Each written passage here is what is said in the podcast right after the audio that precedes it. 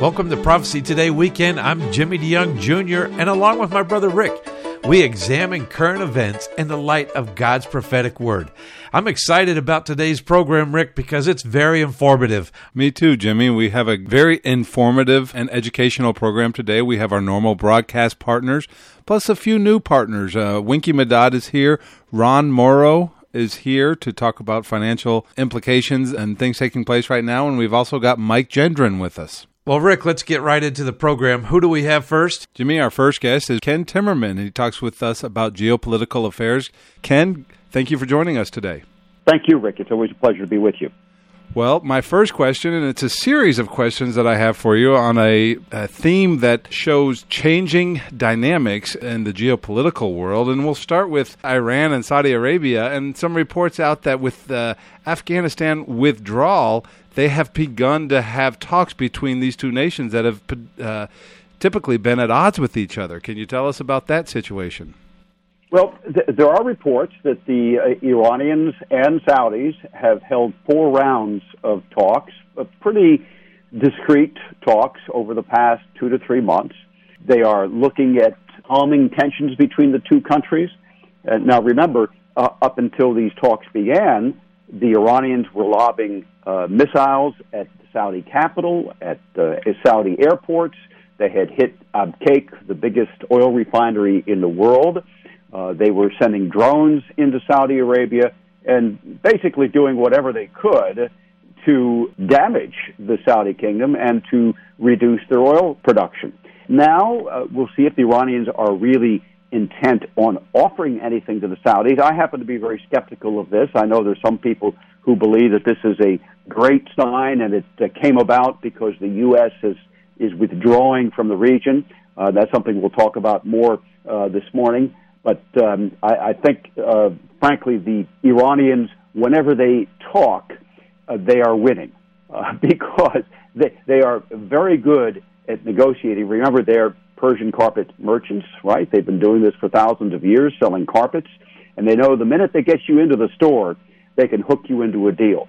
Uh, the Saudis have resisted going into that carpet store for years, and instead contesting with the Iranians directly on the battlefield in Yemen and getting the U.S. to back them in the war against Yemen and to provide air defense missiles to protect them from the Iranian missile strikes and the um, drone strikes. Now, Biden has pulled those Patriot missiles out. We've talked about this in recent weeks. I think it was a disastrous uh, decision on Biden's part and essentially opened the Saudis up to renewed uh, Iranian um, uh, strikes. And now what we're seeing, it got them into the Iran- Iranian carpet store. I don't have a good feeling about those talks. I don't think they are going to benefit uh, Saudi Arabia or U.S. national security interests in the region. I think it will lead to concessions by the Saudis to the Iranians, and that will never be a good thing. That's a very interesting analogy, and I don't disagree with you as far as the skepticism of those talks. Well, the second shifting uh, dynamic on the geopolitical scale, we talked last week about how the European Union is not going to let several of the Balkan states in. If the European Union is not going to be a player there, who's going to come in and fill that void? Well, that's a good question. What, what's going on here is, is there has been a, an effort for a number of years to bring the Western Balkan states into the European Union. These are six countries, most of them very small uh, Bosnia and Herzegovina, Serbia, Kosovo, Montenegro, tiny little Montenegro, as F. Scott Fitzgerald used to refer to them, uh, North Macedonia, and Albania. They wanted to bring them in by 2030, and they had a summit, the Europeans had a summit of the 27 current members of the EU in the Balkans, in Ljubljana, and uh, rejected basically that proposal by Slovenia to bring these Western Balkan states in. Now, uh, it's not closing, they're not closing the door completely. They're just saying they are not ready yet. Uh, the problem, of course, is by shutting them out, these states are looking for security. They're looking for uh, economic security. They're looking for economic ties. And if the EU is not going to let them into their bloc so they can trade without tariffs, for example, uh, who can they trade with? Well, guess what? There are two other big countries who are around and who are interested Russia and China. So when the EU shuts the door, or at least closes it, leaving it open just a crack, the Russians and the Chinese jump in. This is really the problem. It's the same problem that you have with Iran and Saudi Arabia, as we were just discussing. When the U.S. leaves a power vacuum, when the EU leaves a power vacuum, you now have two very hungry powers jumping in, and one of them, China, tremendously wealthy and willing to spread its wealth around to uh, create uh, friends, allies, and co-optees. The Russians, they use other weapons now. They're using primarily energy to blackmail countries in Europe, and uh, they can very easily do that with these uh, Western Balkan states. Well, then, jumping on this, and this is my final question in, in this series. Former Secretary of State Mike Pompeo said in an interview with Fox News that the world is, quote, very concerned America is leaving the international stage under the Biden foreign policy. You know, Rick, what's so ironic about this is that uh, that is exactly what the Democrats claimed Donald Trump was going to do with his America First policy. And of course, over four years, that is not what we saw at all with President Trump. We saw President Trump on the world stage, both at the United Nations, in Europe, with NATO, getting our NATO allies to finally pay more for their own defense, for their common defense, also in their own national defense budgets, and uh, explain to other countries at the United Nations that you should also be France first, you should be Britain first, uh, you should put the interests of your country first, and not sort of some kind of international consortium of your enemies, which is what the United Nations General Assembly tends to be uh, when it comes to the United States. So Trump did not pull us off of the world stage. Uh, he actually engaged, but on a much stronger basis by imposing tariffs on China to get them to change their behavior, which he did by withdrawing from the bad Iran deal, uh, which forced the Europeans, among others, to recognize that Iran was hell bent on acquiring nuclear weapon status. Biden, on the contrary, is actually pulling us back. He pulled out of Afghanistan with no no uh, plan B. Uh, he is going to be pulling out of Iraq by the end of this year completely. The last 25 or 3, 2,500 or 3,000 troops that are currently in Iraq will be pulled out by December 31st.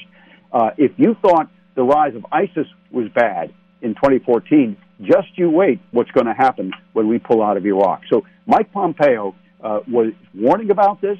Uh, he says when the Taliban pushed them, us, uh, the Trump administration, we crushed them. Uh, and he said, but now with the Biden administration, they set a date certain. They push on you and you withdraw inch by inch. This is a quote from Pompeo. They didn't. This didn't just happen in 11 days. That's the myth the Biden administration tells us. It wasn't 11 days. It was weeks and weeks and weeks of the Taliban advancing on provincial capitals all across the country. Pompeo said, and they saw it coming and did nothing. So that is the problem. Biden is withdrawing. He sees the rest of the world coming in to take our place, and he is doing nothing. We will be weaker for it. Our friends and allies will be threatened for it. Certainly uh, a situation to keep an eye on. I'd like to switch gears a little bit and go to the ongoing Iranian Israeli conflict.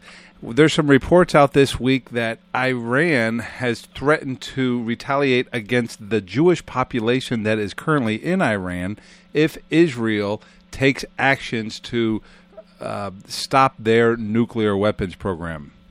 You know, uh, this is pretty extraordinary. Even under Ayatollah Khomeini in the beginning of the Iranian Revolution, uh, you did not see this kind of blatant, open anti Semitic attack against Iranians. Iranian Jews. Uh, remember, Jews have lived in Iran since the Babylonian captivity, right? they were brought out by Nebuchadnezzar and by the Babylonian kings. And ultimately, when the Persian Empire overthrew uh, the, uh, Nebuchadnezzar, those Jews lived on at the court of the Persian emperor and ultimately convinced him uh, to set them free and turn them back to Jerusalem thousands of years ago. There has been a Jewish community in Iran, in particular around around Hamadan, those areas in western Iran, northwestern Iran, ever since that time, and they have always been not just tolerated but respected. They have had prominent roles in in uh, regime after regime and empire after empire. Even Khomeini recognized that they were full-blooded Iranians and contributed to Iran's body politic. So now you have their new uh, Vice President for Economic Affairs, Mohsen Rezai, the former commander of the Rev Guards. This is somebody I know very, very well. He is a despicable human being. He is a miserable excuse for a leader who has never been able to win an election. He's tried to run for president three times. I knew his son, Ahmed Rezai, very, very well. Uh, he came and learned English in my basement for six months. Uh, many years ago, when he defected to the United States, his father tried to kidnap him, to bring him back to Iran, uh, ultimately did bring him back to Iran and subjected him to over a hundred electroshock treatments to get him to toe the line. This guy, Mohsen Rezai, is despicable, and his threat to hold the 10,000 remaining Jews in Iran hostage if Israel does anything to Hezbollah, to Hamas, uh, anything with their nuclear weapons program, is, is anti Semitic uh, to its core and really should disqualify him for any role in any government that calls itself a government of Iran. But of course, you know, this regime in Tehran is not the government of Iran. It is the Islamic State of Iran, the Islamic Republic, they call it, of Iran. They are a government of Islam, not a government of Iranians for Iran. Ken, thank you so much for being with us today. Thank you for your unique political perspective, and we look forward to talking to you again soon. Uh, thanks so much, Rick. It's always a pleasure to be with you. God bless.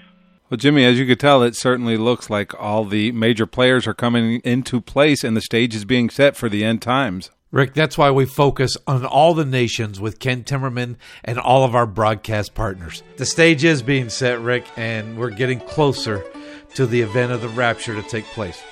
Well, we're going to have to take a break, and when we come back, Rick will be talking to David Dolan, our East journalist for 35 years in the nation of Israel. That's all ahead right here on Prophecy Today.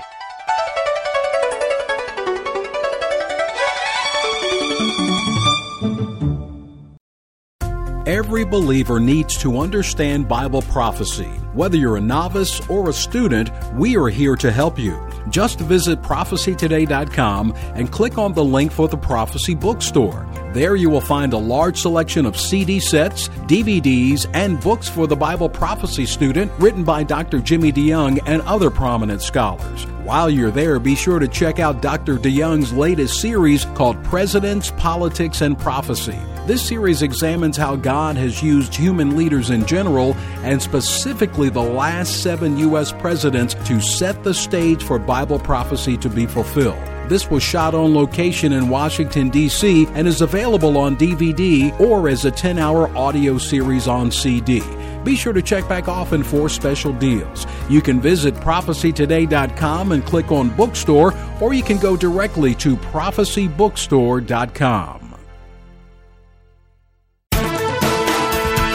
I'm Ruth Kramer with Mission Network News. In 2019, protesters across Iraq demanded new parliamentary elections. Those finally took place on Sunday, but the election was plagued by low voter turnout. Many protesters chose to boycott the election, saying it wouldn't bring actual change to a corrupt system. Samuel with Redemptive Story says the votes are still being tallied, but no party currently has enough to gain a majority. Join us in praying that the new government would be friendlier to Christians. And does a calling to ministry mean no full time career? Well, that's a question many professionals in Southeast Asia are asking. Mary Jo Wilson says Asian Access walks alongside a group of them. They meet regularly over Zoom for training. Wilson says this starts with a deep love for God that affects every aspect of their lives. Eventually, the young professionals learn ways to share their faith in these environments. Pray this training would strengthen local churches. Mission Network News is service of One Way Ministries. I'm Kramer.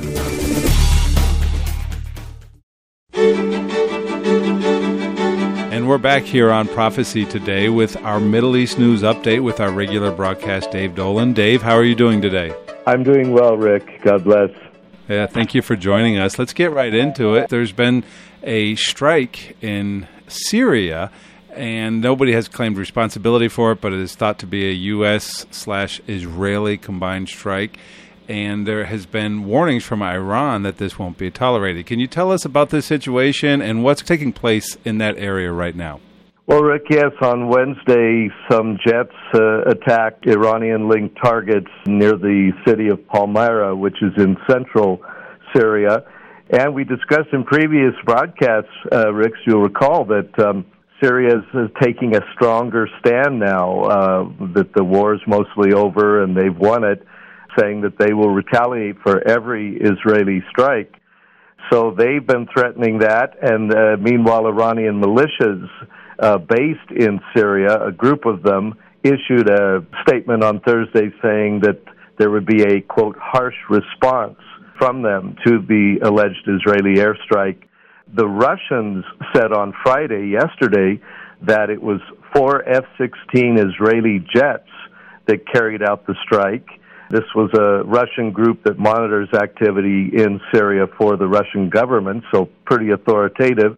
And uh, they repeated, as other reports had said, that they had come in from the Jordanian Iraqi Syrian border region, uh, which is controlled by the United States in eastern, southeastern Syria. So, alleging that the Americans were behind this or at least aware of it as well. As a result, uh, the Israelis closed their airspace in the north. The Golan Heights was uh, sealed off to all air traffic, and uh, uh other precautions have been taken in Israel so they are expecting something. And in Iran itself, there was harsh condemnations of the uh, Israeli strikes.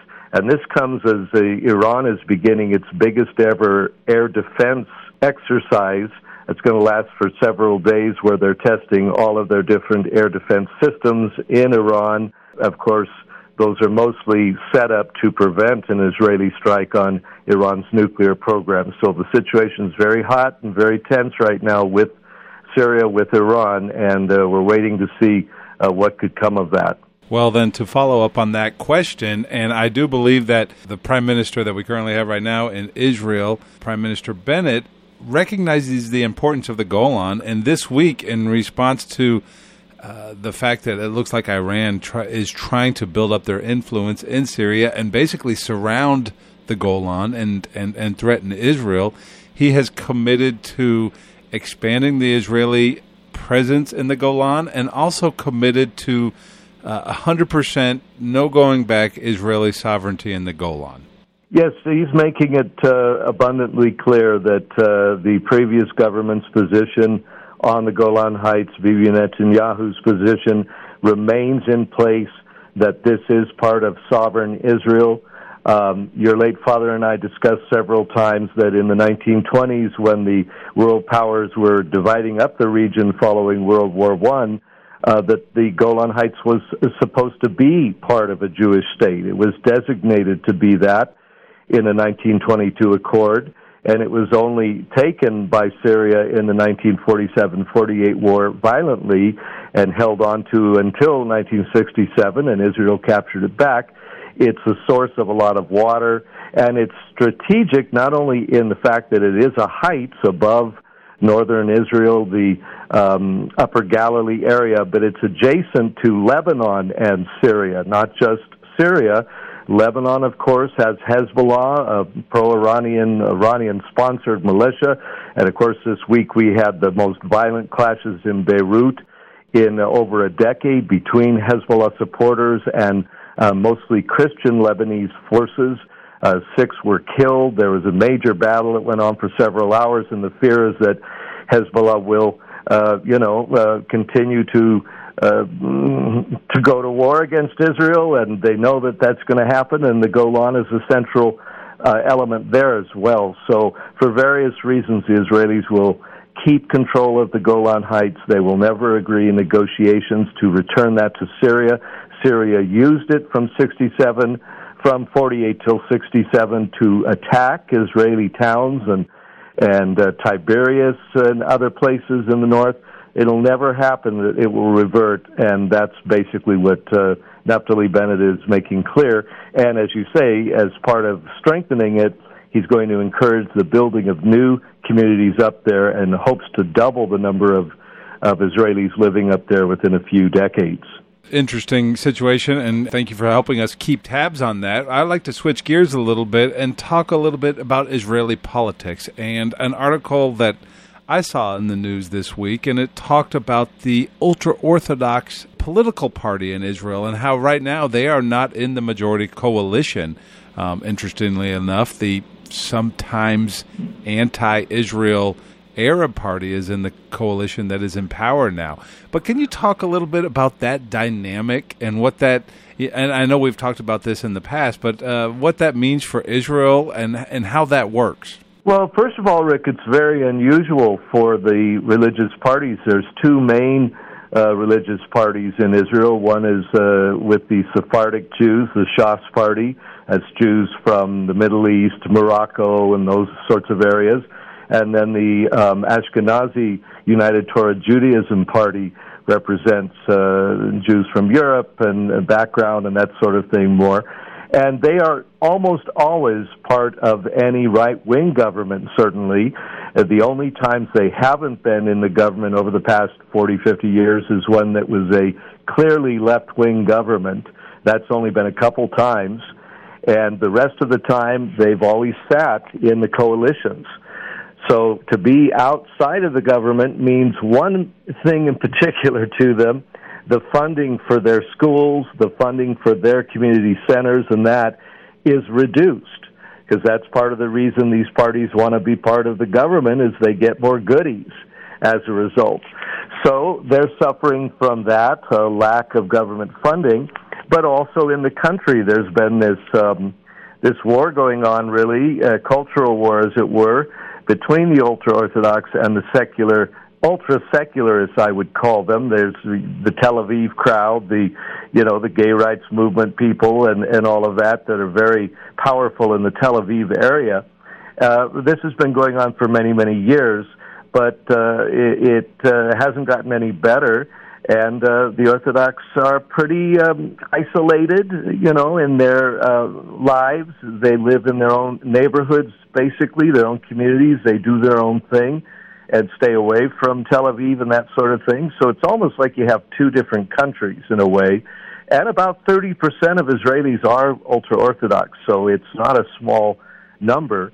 Um, but this goes on, and uh, they would like to get back to the government, but of course, with the Meretz Party and the Labor Party, ultra left parties in, and the Arab Party you mentioned, uh, they're certainly not going to be part of this particular coalition but uh, they'll be back in at some point, and they know that. Well, we've got about a minute and a half left, David. And uh, my last question is concerning the controversy surrounding the call to open up the consulate in Jerusalem again. Could you explain to our listeners why this is so important and why we should pay attention to this?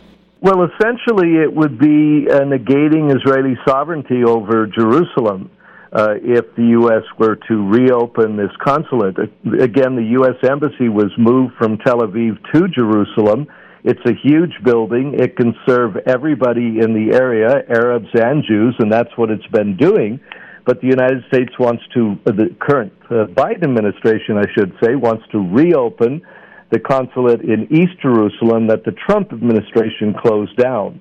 So the Arabs would go there, the Jews would go to the embassy a couple miles away, and both in the same city. So that seems like not only a waste of money, but a political decision, very much, trying to, uh, you know, say that we, the um, United States uh, government, recognize the Palestinians as their own country, their own people, and they'll have their own consulate from us. So that's essentially what it's saying. Palestinians are pushing hard for that to happen. The Israeli government is uh, pushing hard against it. David, as always, thank you for your excellent information and thank you for keeping our listeners informed. Glad to do it, Rick. God bless. Jimmy, another great update from Dave Dolan, a Middle East news update, and it is so very important that we keep our focus on the nation of Israel right now. It sure is, Rick. As we keep our focus on Israel and we're watching what's happening in Syria, now Syria is focusing on Israel. Uh, that's Daniel chapter 11 coming into play. Of course, as we look at the religious parties, that's Ezekiel 37 and those two sticks that will come back together, but it is prophesied that they will separate in the end times where there will be two Jewish states. And of course, Jerusalem as the capital of Israel that's 2 Samuel chapter 5, where David defeated the Jebusites and then proclaimed Jerusalem to be the rightful capital of the Jewish people. So it is important. God has a plan for the Jewish people, for the nation of Israel, and He's not finished yet. And we'll keep our focus on the nation of Israel each week. We're going to take a break, and when we come back, Rick's going to be talking to Israel Medad as he goes to a special event, a bar mitzvah for his grandson. That's all ahead right here on Prophecy Today. Thank you. In today's world, a biblical worldview and a proper understanding of biblical prophecy should be a priority. At a time when many false doctrines are entering the church at a frightening pace, we must be able to rightly divide God's Word in order to live a pure and productive life for Him. If you would like an in depth understanding of biblical prophecy, let me challenge you to consider Dr. Jimmy DeYoung's School of Prophets. The School of Prophets is an online study for the layman or student pursuing a master's or doctorate degree. Dr. DeYoung's online study program will allow you to develop a timeline of biblical prophecies of the past as well as future prophecies yet to be fulfilled. Your personal study of God's Word will only be enhanced by Dr. DeYoung's School of Prophets, and your life will be changed as you better understand, like Daniel, where you fit into God's calendar of events. If you're interested in developing a deeper understanding of God's prophetic Word, let me personally invite you to become involved in Dr. Jimmy DeYoung's School of Prophets. Call today at 8 Prophecy 8. That's 877 674 3298. Or visit us at schoolofprophets.org. Welcome back to Prophecy Today. I'm Jimmy DeYoung Jr.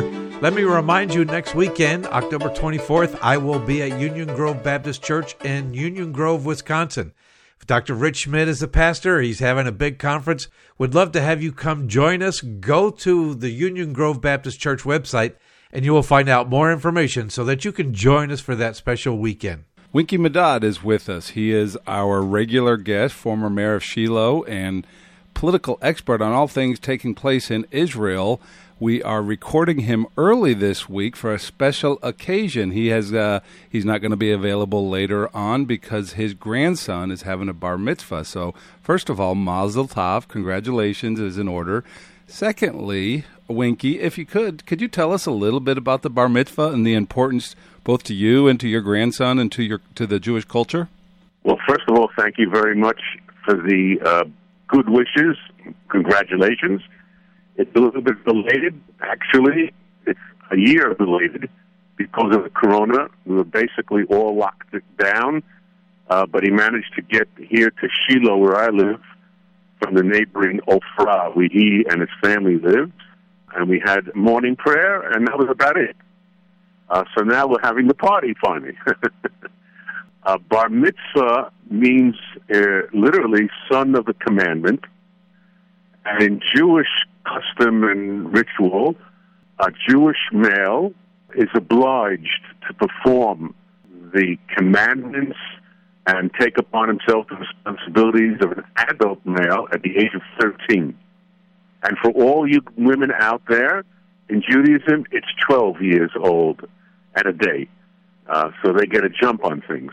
But significantly, or shall I even say symbolically, uh, after years of study and training, it's a sort of uh, initiation into Judaism, into the Jewish people, as a person in his own right. And someone might say, well, he's only 13. But 13 is an age which our rabbis have deemed important enough uh, that he is able to understand and to do things and to be a part of a community, completing a prayer quorum or any other of the commandments that an adult Jew is obliged to do. Well, thank you so much for sharing, and again, congratulations. Uh, I'd like to get into some news right now. My first question, and I saw you commented on this on Twitter, but uh, I guess a famous Irish author has declined to have her books translated into Hebrew. Uh, she's doing this as part of the BDS, the boycott, uh, divest sanctions that are uh, held against Israel. Um, but she's not doing it against anybody else. Uh, she says that uh, she's only doing it against Israel, other very oppressive or other human rights, uh, confirmed human rights violators. She's allowed translation into those languages. So it, it seems like it's uh, possible anti Semitism. But I'd like your thoughts on that subject, Winky. Well, as you pointed out, uh, the most annoying thing in this BDS movement of boycotting uh, or discriminating against or banning your products like ice cream, which we discussed a while ago, uh, and all sorts of things, uh, is annoying because the amount of their involvement in actually getting peace done, on the one hand, is negligent. They're not out there, for example, saying the Arabs should stop killing Jews or let's all get together and see how we can work it out. Everything, the entire onus, the entire responsibility, everything is that Jewish state in the Middle East that's doing everything wrong, which not only is factually incorrect, but as you said, it, it, it leads people to think, why boycott a language? Why use culture in which your book maybe even could help? Maybe I, I, I of course, I'm not going to read the books. I don't even know what it's about. But maybe there are some books that could help promote compromise, uh, reduce extremism, share religious and cultural messages that people could identify with, instead of saying, uh, "I'm not going to allow my book to be translated into Hebrew." And of course, as you pointed out, Rick, you know, the book goes to all other places where I think the situation is much worse, but she wouldn't do a, a, a turn the head around about that because she's a Marxist, because Ireland has become, unfortunately, over the past two to three decades, uh, very socialist in their revolutionary zeal among the, the youth. And these are the agenda subjects uh, for young kids today, the younger generation, and it's unfortunate. It certainly is. Uh, my next question, Winky, and you forwarded me an article that you wrote for a website called themedialine.org. Um, and you, you were you wrote an article there talking about the Temple Mount. We discussed this last week, uh, Jewish prayer on the Temple Mount and whether it should be allowed or not allowed. And one of the things that struck me about the article that you wrote is you talk about the degrading way um, that the uh, that the quote unquote other side talks about the issue. And let me just read a quote from your article. It says Palestinian Authority President Mahmoud Abbas said Jews defile the Al-Aqsa Mosque with their filthy feet. Now, it doesn't seem like that's uh, uh, two partners interested in coexisting. Uh, can you talk a little bit more about that situation? Sure. Uh, actually, they uh, asked me to write the article as a counter uh, to an article that was written and also published by a, an Arab, uh, although he was born in Jerusalem, he now lives in Jordan. Uh, so I'm very thankful to them. But as you point out, it's one thing to say, listen, you don't belong here because uh, our religion doesn't allow people of another religion to come into our holy place. Okay, it's it, between you and me and everybody else who's listening. Uh, it's not very smart. It's not very couth. It's not very uh, sociable. But okay, there's a logic in it. Okay, but number one, El Aqsa is only one small part of the Temple Mount. Number two, the Temple Mount, as everybody knows, except for a few Arabs, was where the Jewish people had had two uh, temples. And if I'm not mistaken, and you know I'm not mistaken usually, uh, even Jesus was there. So he's sort of like not very helping out with, with millions of Christians around the world either. And and and it's this type of viciousness of language, of metaphors, of uh, degrading talk that even before you get to the main issue itself indicates, as you said, that we need understanding minds, and willingness to say, listen, I'm not the only guy on this planet. I'm not the only fellow in this conflict, in this country, in this city. And maybe we can find ways instead of uh, fighting to, to, to compromise, at least for the time being, so that no one gets hurt, no one gets thrown stones at, no one gets, God forbid, killed or knifed, as it happened up there. And if this is their attitude, and I'm going back now to your previous question, why do people of good morals, relatively speaking, intelligence, and even cultural habits always pick on the side in this conflict that is vicious, terror oriented, and and very violent? And and uh, it it just knocks me down at the one of the most holy places on this planet is that this is the way the people who originally made it sacred are being treated. Uh, sometimes it seems like the only answer is anti Semitism. Do you not agree? Well, look, anti Semitism has basically become a modern term for not liking Jews. Uh, there are issues here in which a national struggle takes over, and it could be uh, handled differently, if not, as you said, for the anti Semitism. As if the Jew is somehow a different human being. His religion is not a religion. His customs are not to be uh, introduced anywhere in the world. His dietary laws, what we call kosher, are not to be accepted, to be made fun of, and to be banned, like in several country, countries now in, Europe, for example. Okay? But everybody else can have festivals, like in Spain with bulls, and uh, uh, and and even in here in the Middle East, we have. If you want to go online and see them, uh, how many thousands of cows are slaughtered in the streets, somehow it's always the Jews' fault. And, and good people, people who believe in the Bible, people who believe in God, people who believe in a moral system that is not man-based but divinely inspired, need to rise above all this and to work things out. I agree with you 100%. For my final question, I'd just like to ask you there's been a war of words in the media between Iran and Israel. Iran saying um, that they do not want any more military adventures in Iran. Uh, supposedly referring to uh, some of the targeted strikes to delay or uh, slow down their nuclear program.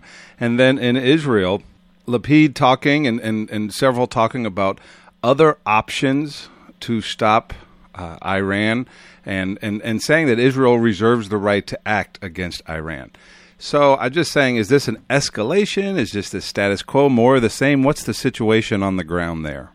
Um, I'm going to guess that it's the visit of Yair Lapid, Israel's foreign minister in Washington, and some of the statements by the Secretary of State mean that the United States, at least, and I think uh, the visit of uh, Merkel, the going out chancellor of uh, of Germany, also indicate that they realize that the situation is serious, and we at least have to use language that uh, it's not going to impress Iran.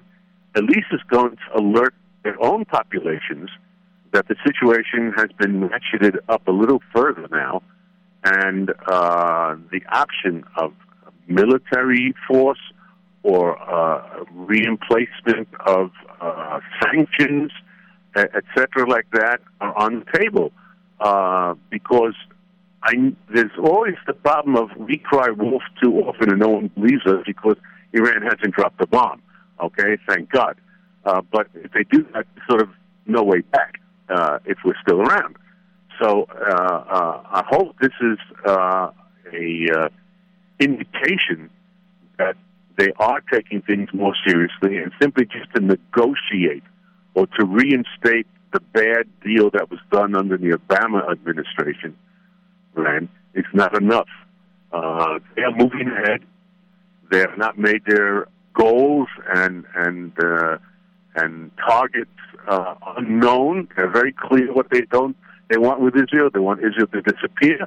And so I'm very thankful, at least, that now we've reached this stage uh, of uh, diplomacy where the words are becoming harsher and stronger. Well, Winky, uh, thank you for monitoring that situation for us. Thank you for taking the time to interview with us today to keep our listeners informed. And before I go, make sure you pass on our congratulations, Mazel Tov, to your grandson for his bar mitzvah. Thank you very much. And we should all be well and enjoy family. Goodbye to you and our listeners. Winky Medad is our go to person for all things Israel, really. I mean, from a religious Jew point of view. He has uh, is going to his grandson's bar mitzvah. He gives us the information about the Temple Mount, and he keeps us aware of uh, world issues. And I would say follow him. You can follow him on Twitter, Israel Medad is his uh, Twitter handle, and you can take a look at that and and find out more information or find out the things that now some of his postings are in Hebrew, but that's okay. Uh, a lot of them are in English, and he's very. Uh, he, has got a really good brain as to how he views Israeli politics, uh, the life in Israel, and uh, his position as a religious Jew in the land of Israel. Well, an old friend of our family, uh, Ron Merle. Ron, we haven't had you on in a long time. Ron has a website, prophecytracker.org. You can go there. Uh, he's he he has a top seven, I believe, or he keeps uh, his uh, stories for the day kind of keep going down, and he keeps an eye on what's happening. He really examines current events and the light of God's prophetic word also. Uh, very trustworthy. Uh, he writes a lot of articles and a lot of good things. I would go, I would say, go visit his website. Ron, it's great to have you here with us today. Jimmy, thanks for having me back on. Um, I, I, want to say before we start that I just want to send my condolences to you mm. and the whole DeYoung family for the loss of your dad. Um, he was a biblical giant, and I've been following for over 15 years. I, I keep imagining that big booming voice in the heavenly. right? Thank you, Ron. Uh, I know that you were yeah. close to him and to the family. Yeah. Uh, I think he's been in your home, and um, he really respected, and, and as well as I do, uh, that's continuing on. Uh, Ron, uh, you know, in, in, the years that as I was producing the program for my father and dad did the program with you, you are our go to guy as far as economics and the end times and how it all sets up. But could you give right. us uh, briefly just your testimony as to how you ended up here? Yeah, I can. You know, it, this really all started. I was raised in a in a uh, I won't mention names. I was raised in a legalistic religion um, all the way from kindergarten through high school. Uh, and but, but but I had a grandfather who came from Italy um, um, many years ago and and had a passion for the Bible, and he shared that passion for the Bible with my mother. But you know, we got caught up into this religion, and the Bible really wasn't much of a part of it. Mm. About 25, 30 years ago, I turned on the television and a Billy Graham crusade came on, and they had a helpline at the end, and I uh, they said you could call eight one eight hundred for help, and they they encouraged me to start reading the Bible uh, and do one chapter a day, and in a year you get through the you know the New Testament. And I said, okay, I can do that. So I started doing that. And after I got through once or twice, I was still just completely confused and caught up in legalism, uh, Jimmy. There, there was just nothing. Nothing was really making sense. Um, I was on a, a trip from my company in 2000 uh, I sat down on this plane, and a fellow sat next to me. We were on two seats with an aisle. You know how it is, the mm-hmm. three seats on one side. We were in the section, and this fellow sits down next to me. I had the Bible on my lap. I figured I was going to try to wrestle with this thing one more time. Um, and he sits down, and I'm trying to kind of turn my shoulder so he doesn't start talking. He wouldn't stop talking, actually. And and by the time we were taking off, we were shaking hands. So he asked me where I was going what I do, and I told him what I was going, where I was going, what I do. And I said, so, so by this time I knew his first name. I said, so Brad, what do you do? And he said, uh, I teach at the Southern Baptist Seminary in, in Kentucky. Wow. And I just was, uh, my jaw dropped. And I said, I lifted the Bible off my lap and I said, maybe you can help me with this because I am really confused. And for three hours, uh, I got a testimony. I, I, I learned I don't know. I don't know that I really had a. Uh, I don't. I'm not sure what really happened, other than the fact that I gave up on all legalism that day. And when I got off the plane, I ran. My wife met me that night at the hotel, and I said, "I'm never going to be the same." And and she said, "Be careful of mountaintop experiences." She said, and I said, "No." Legalism was gone from my life, and I started to study, and I became very interested in prophecy. What we've learned about people that come from backgrounds like mine particularly when you come from a legalistic type of religion, you got to scream from the rooftops. You can't hold it in. Yeah. That's why I started the blog. I share this somehow. I had to get it out there somehow. I couldn't. I could not contain myself. When I finally retired, I said, "This is what I'm going to do," and and this is what I do uh, pretty much all day is work on work on the blog. And I call it. I feel like it's like a practice. I get I get to practice my Bible and see how the Bible is fitting into everyday life. Wow, that's great, great testimony, and it's it's it really is interesting how God works and brings people into your it lives, is. and uh, very important that as believers now we all do the same. We let people know because we do have the the answer of the hope that's within us. Yeah. Well, quickly. Uh, we're going to get to the reason we have you on, and I love your testimony. And I mean, we could probably go all day on that, what God has taught you in these yeah. last 21 years. But let's talk about and, and, what your expertise is is in economics. And so I'm I'm a little confused sometimes about, and I'm sure people are. What is in our U.S. government? What is the debt ceiling, and why was it? Uh, why was raising it so important? Yeah, Jimmy, the, the debt ceiling is really a cap on the total amount of money that the federal government is authorized to borrow to fulfill its financial obligation. Mm. Now, there was a time before the financial crisis of 2008 and 9 when the debt ceiling was really mere political theater.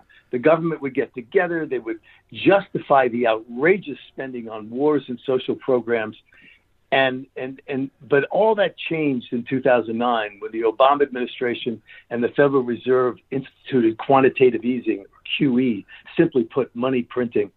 From 2009 to 2013, the Federal Reserve printed over four trillion dollars that was given to troubled banks around the world to uh, so they could buy back the defaulted mortgage bonds with the stated intention to pay back the 4 trillion as soon as the crisis was over.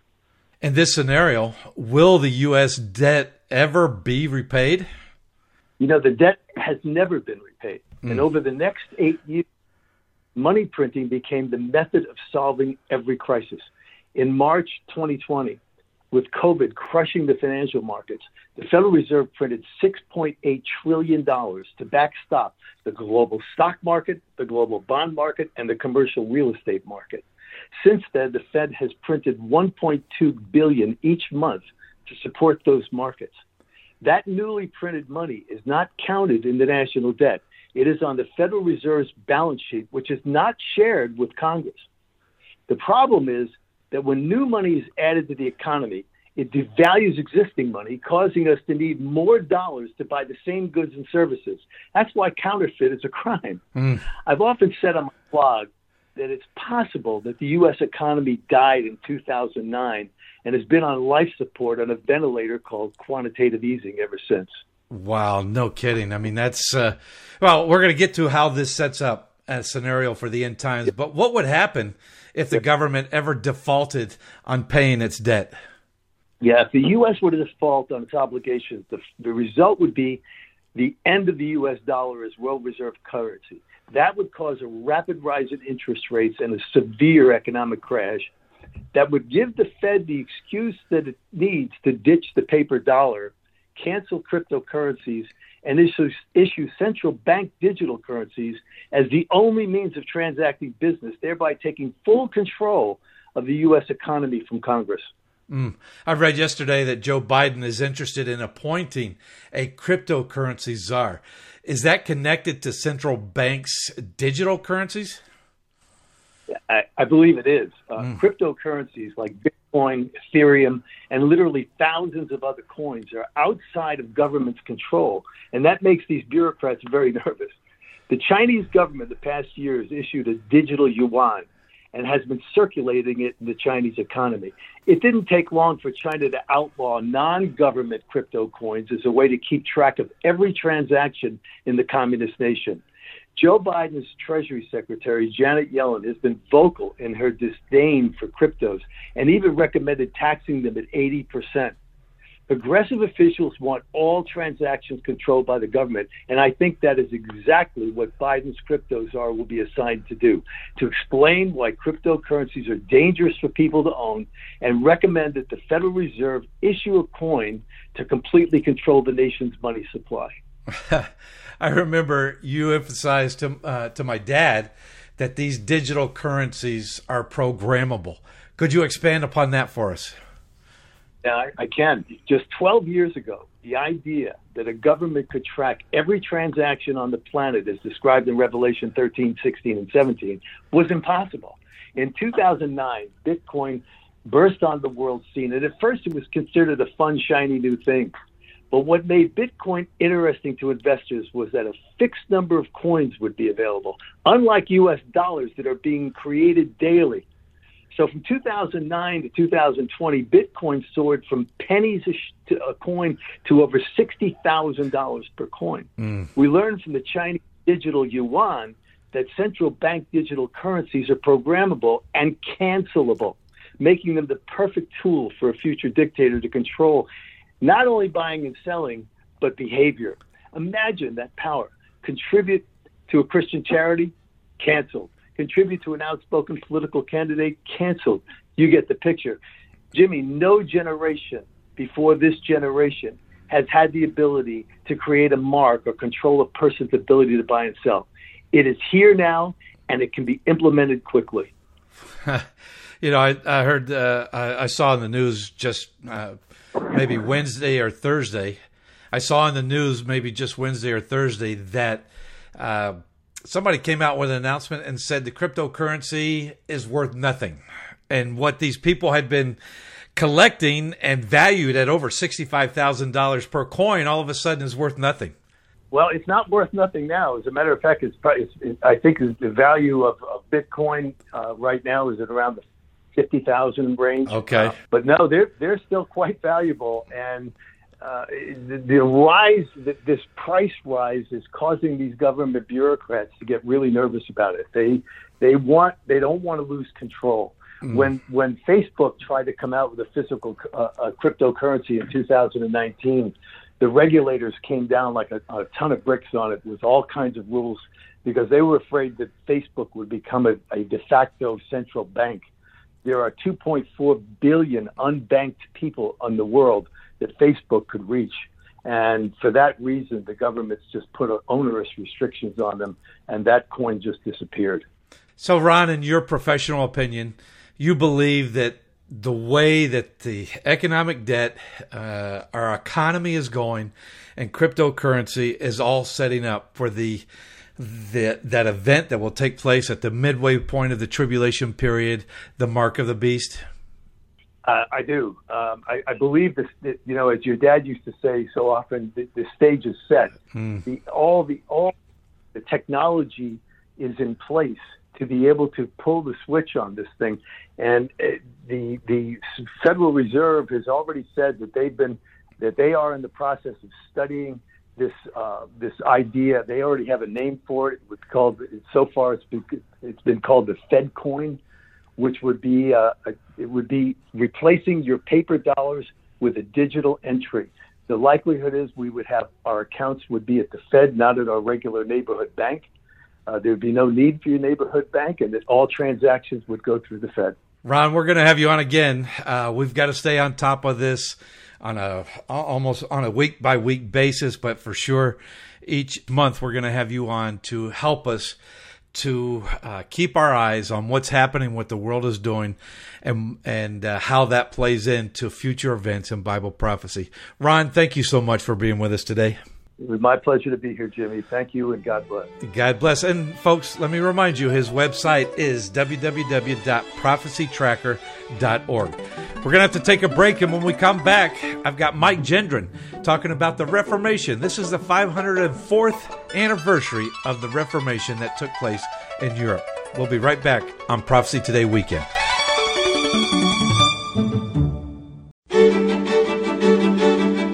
Welcome back to Prophecy Today. I'm Jimmy DeYoung Jr. along with my brother Rick. You know, usually this is the section of the program as we examine current events in the light of God's prophetic word that we've had for the last nine years, David James, talking about situations that concern the body of Christ.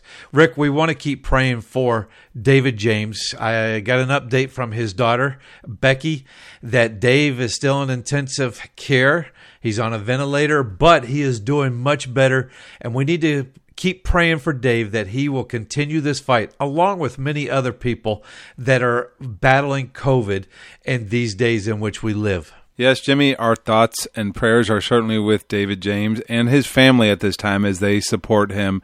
And uh, we will continue to keep him in our prayers and know that God is sovereign over this entire situation. Well, we have a good friend of our ministry, Mike Gendron. Mike's been on with us before, and today we're going to talk about the 504th anniversary of the Reformation. But, Mike, before we get to that, welcome to the program. And I would like, in, in all of our years, of talking with you. I've never heard your testimony. So, welcome to the program, Mike. Well, thank you. It's good to be back on. And yes, we are celebrating Reformation this month. And where would we be without it? We just praise God that He raised up the reformers that brought the Word of God back to the people. And it's interesting because I look at my testimony, the testimony of God's grace in my life, very similar to the testimony of God's grace in Martin Luther's life. We were both very devout Catholics, and I had never opened the Bible in my first 35 years as a Catholic because the priest said it was too difficult to mm. understand. So I had a large Bible that sat on my coffee table collecting dust. But at the age of 35, I opened it for the first time and I began reading it. And I had a crisis of faith because what I was reading in the Bible was diametrically opposed to what I'd been taught as a Catholic regarding the salvation of my soul. And I recognized this was an important issue, and so I wanted to make sure I got it right. I've come to know that we can be wrong about a lot of things in this mm-hmm. life and still survive, but if we're wrong about eternity, we'll pay for that mistake forever. Mm. And so during this crisis of faith, I came to a point where I knew I couldn't believe both. I had to either believe Christ and His Word or the teachings and tradition of my religion. When I came to a passage in Ephesians 2 8 and 9, it really hit me between the eyes. There, Paul writes, For by grace you have been saved through faith it's not of yourselves, it's the gift of God, not of works, so that no man may boast. And Jimmy, all my life as a Catholic, I was a very devout Catholic, and I was working my way to heaven. I was meriting the grace necessary for salvation. Mm. I was doing penance for the forgiveness of my sin, receiving the sacraments, going to Mass every day during Lent to build up enough credit.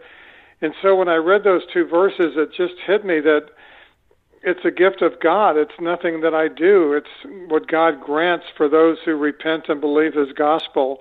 And so when I believed the gospel and repented of the false way of salvation, it literally turned my life upside down.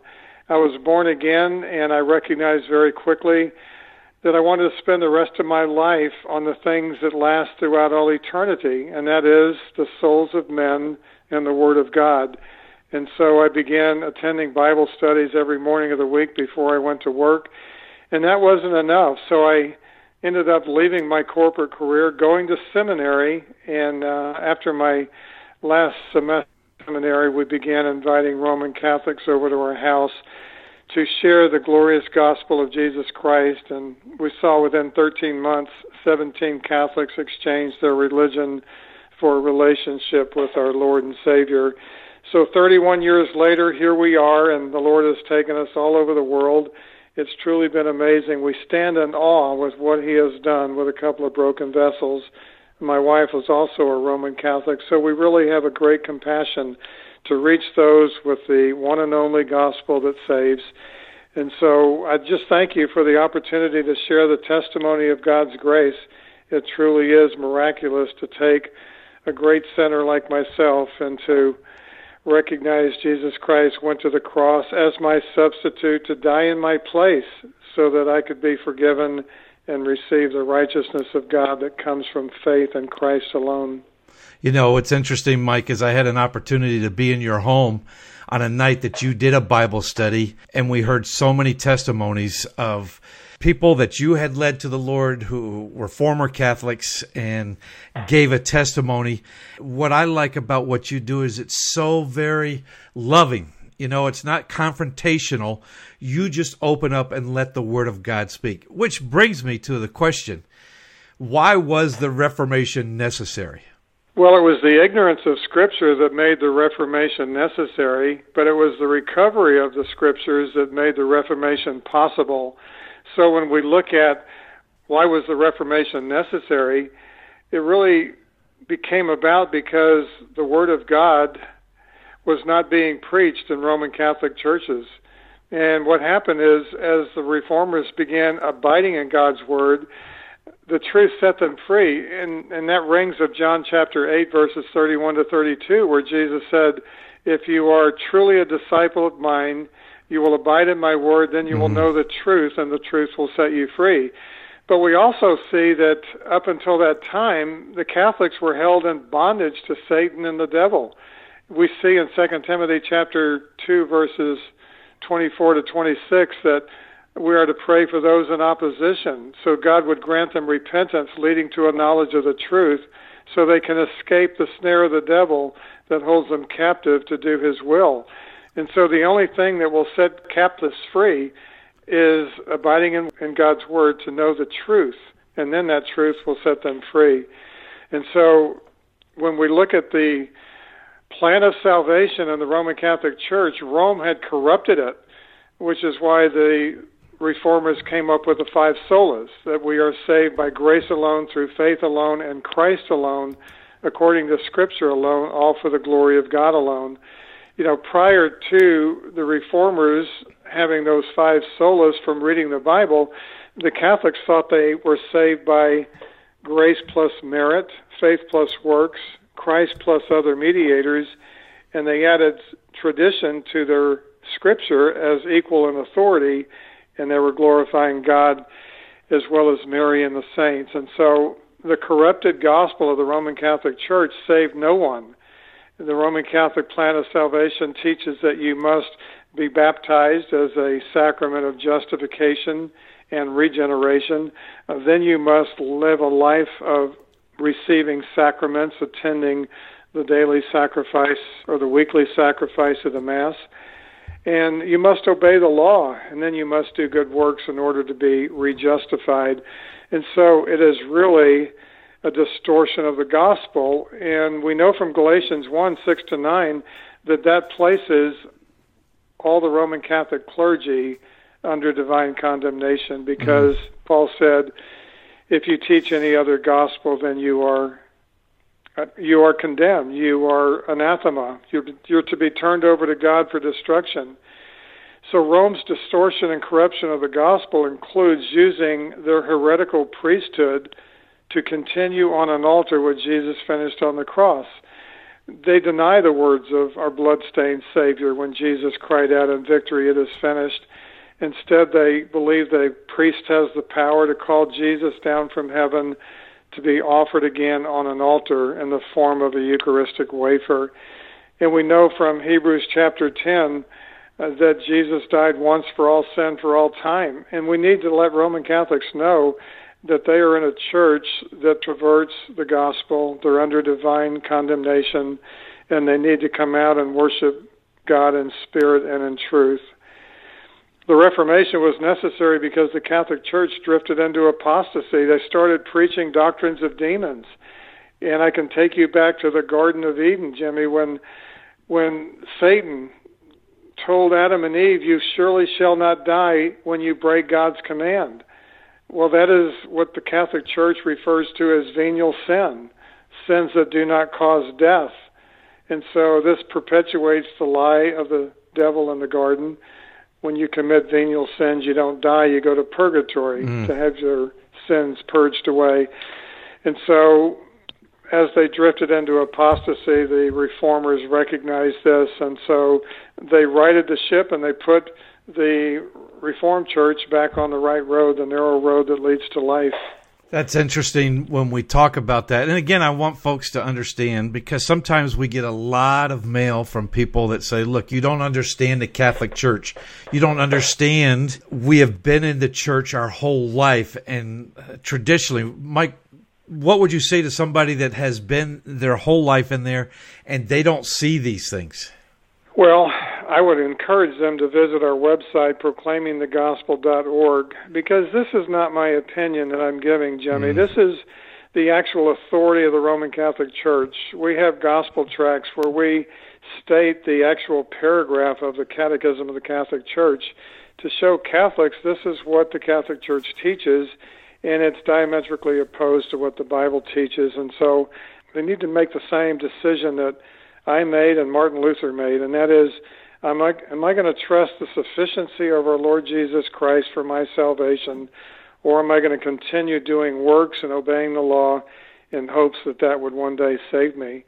And so it's really a decision every Roman Catholic has to make. So visit our website, proclaimingthegospel.org, and you can see a wealth of information that would really help Catholics come to a decision to trust the all sufficiency of Christ alone. What did the Reformation accomplish, and how is it still you can see it today? Yeah, well, first and foremost, the Reformation reestablished the Word of God as the supreme authority for faith. And in Roman Catholicism today, they have three authorities. They have the Bible as one, they have their sacred tradition, but they also have the infallible teachings of their bishops. In fact, the Catholic Church dares to say that their bishops are the only one that can interpret the Word of God accurately. Mm.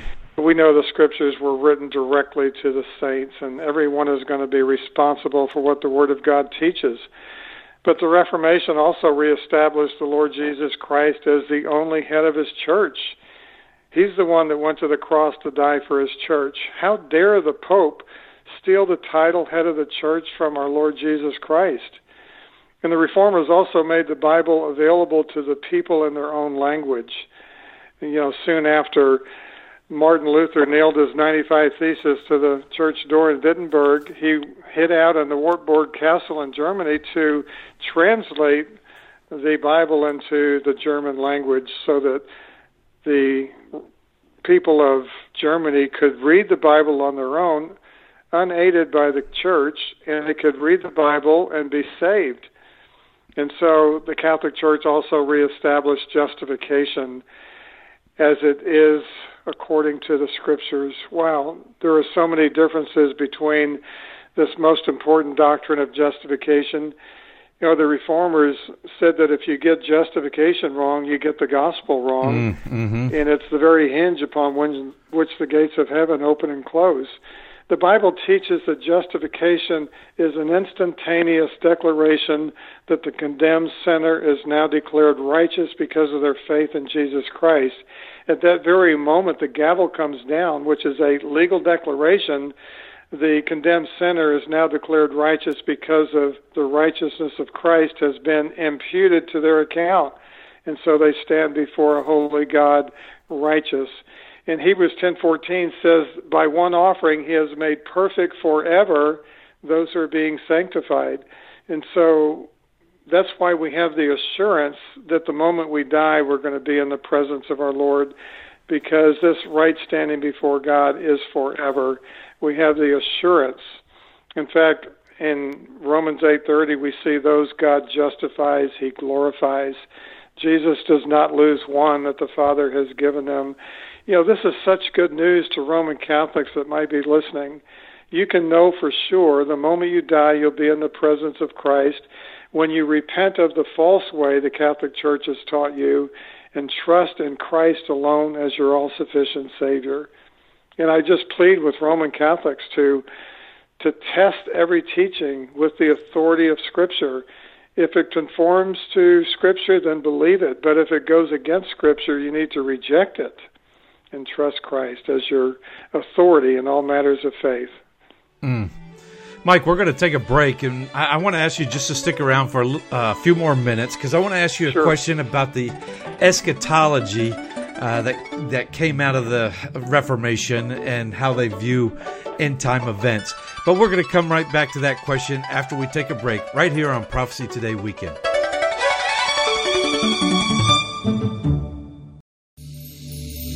Have you always wanted to visit the land of Israel? Imagine what it would be like to walk in the footsteps of Jesus. With Joshua Travel, you can visit Israel past, present, and prophetic. The Bible will come alive as you see places like the shepherd's field where our Lord was born, Caesarea Philippi, Cana of Galilee, Capernaum, the Garden of Gethsemane, and the Garden Tomb. You'll even experience an exciting boat ride on the Sea of Galilee. You'll visit each site with Bible in hand as we take the time to not just visit the sites, but to help you understand their importance to our biblical heritage and to our prophetic future. We will place special emphasis on the eternal city of Jerusalem, the most important city in the world, and the place from where Jesus will rule and reign one day. Call Joshua Travel today at 423 821 3635 to find out more about this trip of a lifetime, or you can visit us online at joshuatravel.com.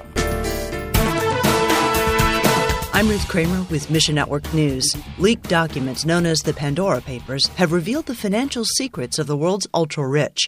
These figures hid their wealth in various offshore accounts.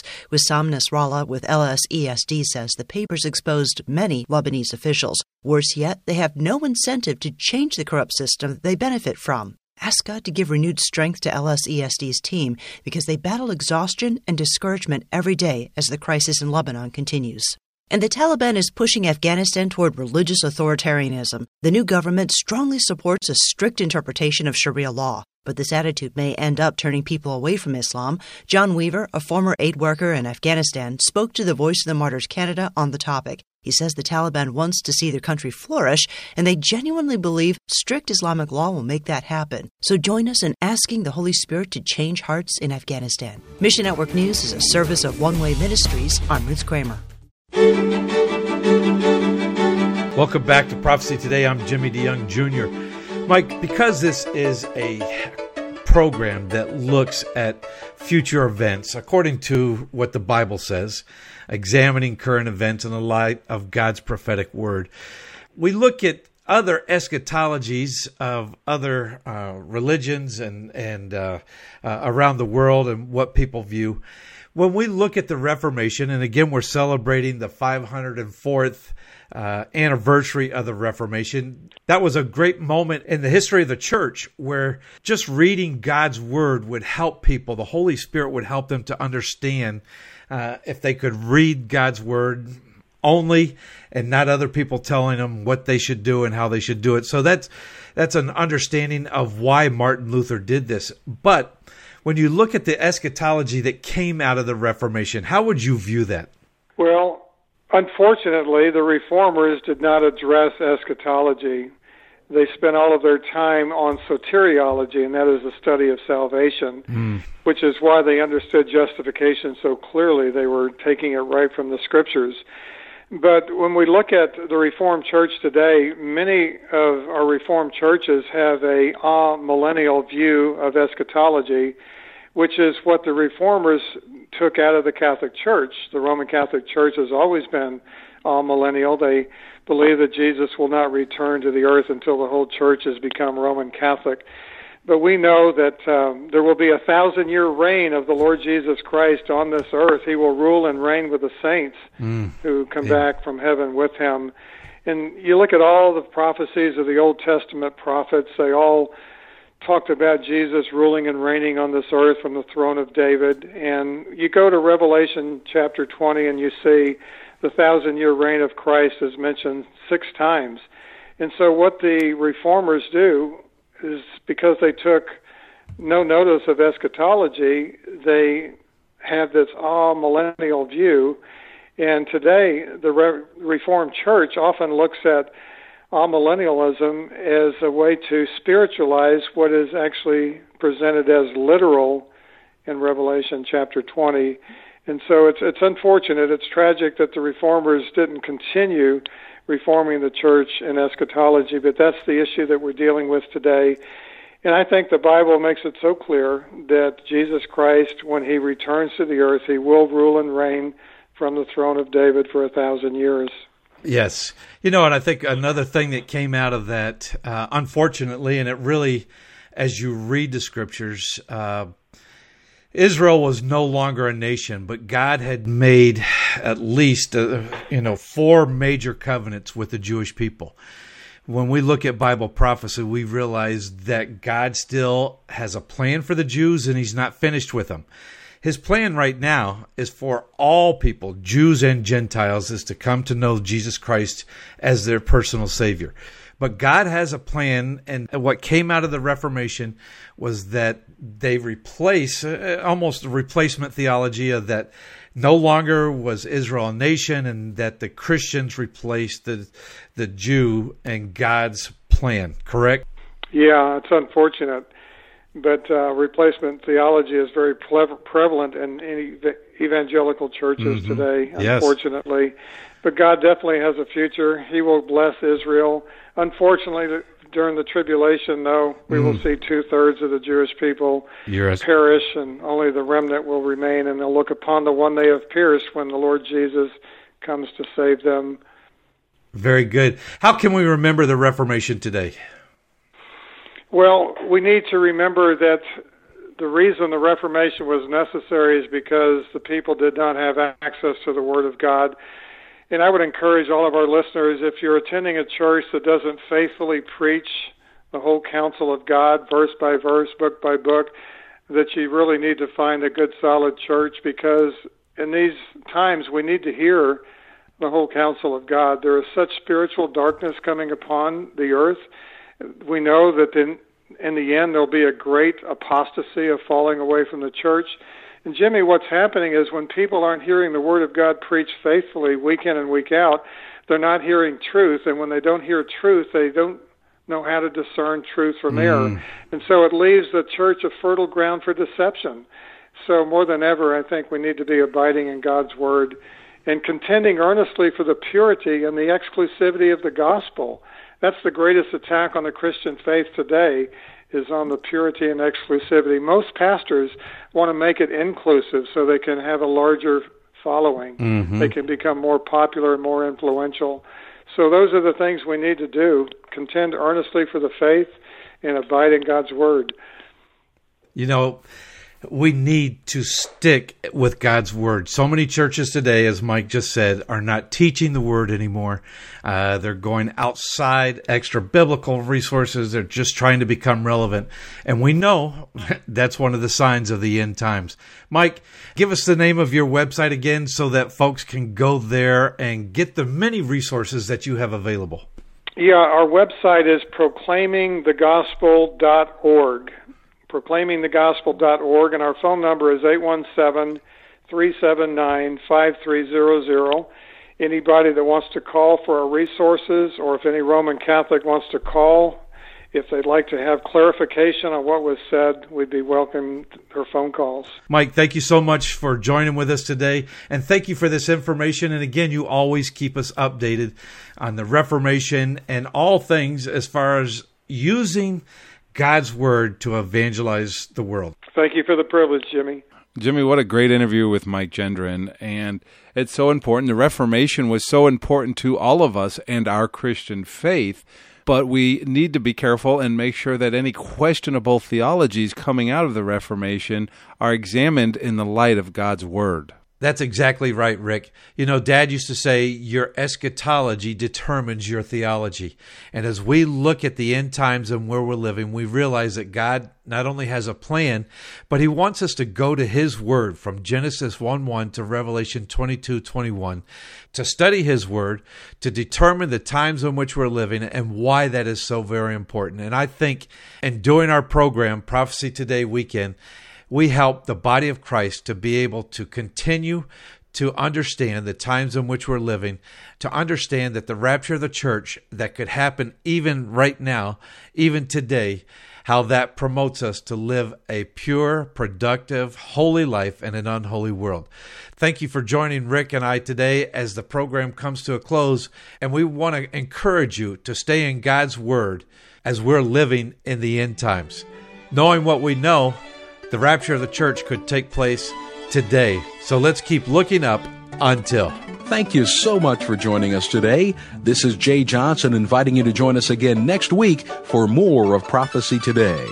Prophecy Today is a listener supported production of Shofar Communications in Chattanooga, Tennessee.